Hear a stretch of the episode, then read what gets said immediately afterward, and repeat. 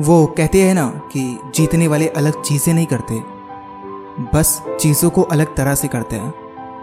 आपको भी कुछ अलग नहीं करना है, बस जो भी करना है उसका तरीका बदल देना है, और वो तरीका सबसे बेस्ट होना चाहिए।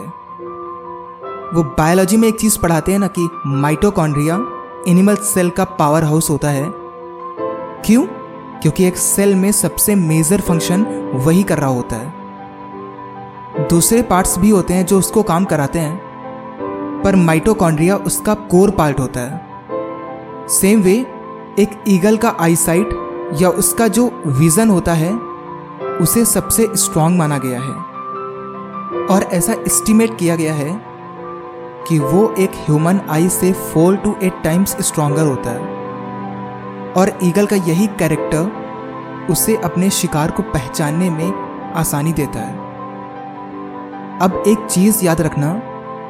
जस्ट लाइक माइटोकॉन्ड्रिया और ईगल के आईसाइट की तरह, हमें भी अपने विज़न को बहुत पावरफुल बनाना होगा।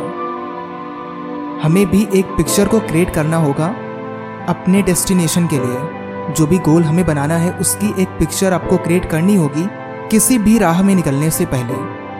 हमारे लिए भी ये बहुत इंपॉर्टेंट हो जाता है कि हम एक विज़न रखें। अपने हार्ट में, अपने अंदर एक विज़न रखें कि मैं जाना कहाँ है। और वो विज़न आपका गोल हो सकता है, क्योंकि कुछ भी करने से पहले आपको उसे बनाना ही होगा।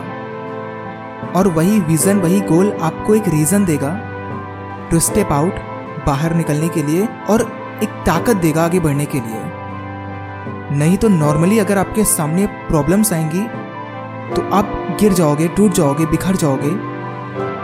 पर जब आपके पास विज़न होगा तो आपके साथ ऐसा कभी भी नहीं होगा। जब आपको कोई रिजेक्ट करेगा, तब आपका विज़न ही आपके अंदर पावर लाएगा कंटिन्यू करने के लिए, आगे लगातार बढ़ते रहने के लिए।